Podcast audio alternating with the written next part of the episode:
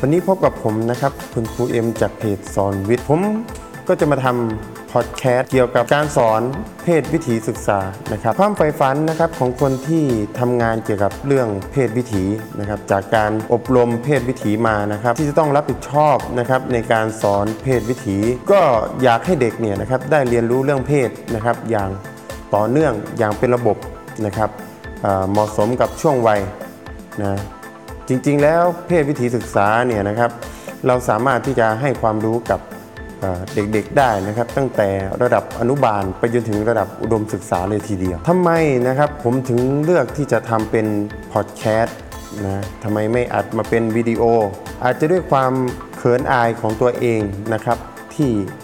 เรื่องเพศนะครับก็ยังเป็นเรื่องที่สังคมไทยมองว่าน่าอับอายนะครับจึงทำออกมาในรูปแบบของพอดแคสต์นะครับพอดแคสต์ก็คือการมีแต่เสียงพูดแบบนี้นะครับไม่ได้มีภาพ และทำไมนะครับผมถึงต้องมาทำพอดแคสต์เกี่ยวกับเรื่องเพศวิถีศึกษา ผมเองนะครับได้รับผ่านการอบรมเพศวิถีศึกษามาก็ 2 ปีแล้ว ได้เพียงแต่สอน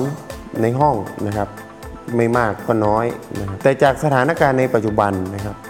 เด็กและเยาวชนเนี่ยได้รับการเรียนรู้เรื่องเพศนะครับ จากสมัยเก่าๆเนี่ยรุ่นเรารุ่นผมนะครับ ได้รับการเรียนการสอนเรื่องเพศเจากโรงเรียนเนี่ยนะครับส่วนใหญ่ก็จะเป็นเรื่องการท้องไม่พร้อมท้องในวัยรุ่นนะครับ และการติดเชื้อจากเพศสัมพันธ์นะครับ ถ้าเธอไปมีเพศสัมพันธ์จะต้อง ติดเชื้อนั่นเชื้อนี่นะครับเป็นโรคแล้วก็มีภาพอันน่าเกลียดน่ากลัว แต่ในทางเพศวิถีศึกษา หรือการศึกษาเรื่องเพศแบบวิถีใหม่ มันไม่ใช่อย่างนั้นแล้ว สอนให้เด็กนะครับรู้ว่าเราจะทำอย่างไร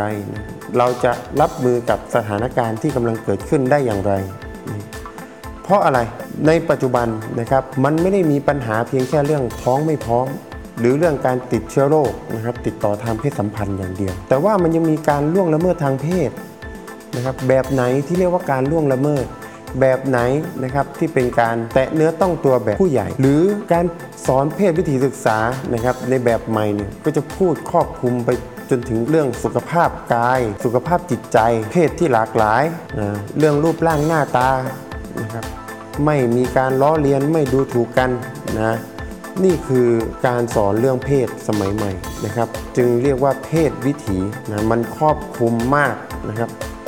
การล้อเลียน การรังแกนะครับ การตีตา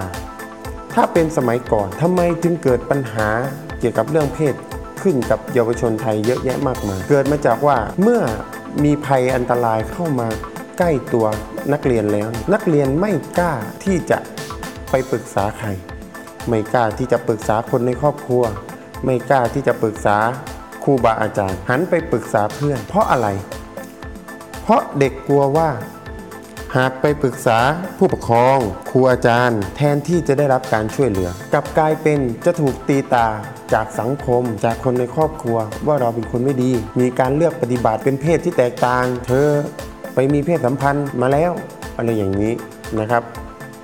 เพราะฉะนั้นผมเองนะครับก็หวังเป็นอย่างยิ่งว่าเพศวิถีศึกษาเนี่ยนะครับจะเป็น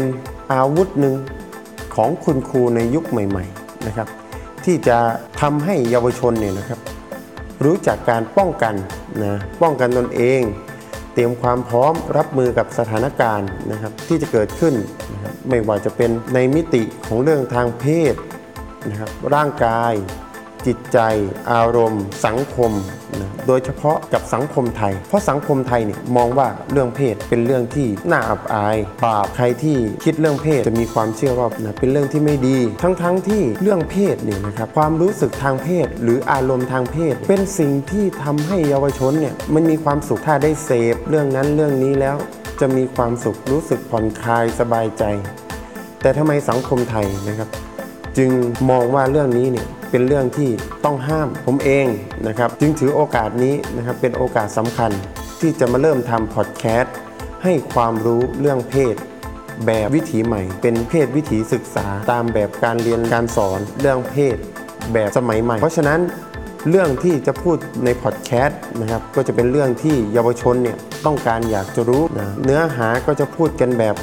ตรงๆ เข้าใจง่าย ไม่มีความซับซ้อน ไม่ได้ใช้ศัพท์ที่มันสวยหรูเพื่อให้เด็กและเยาวชนเนี่ยนะครับที่วัยกำลังจะก้าวเข้าสู่วัยรุ่น ซึ่งเป็นช่วงเด็กที่ผมเองเนี่ยนะครับต้องรับผิดชอบในการสอน เป็นครูประจำชั้น เป็นครูที่ปรึกษา เพื่อให้เด็กเหล่านั้นเนี่ยนะครับ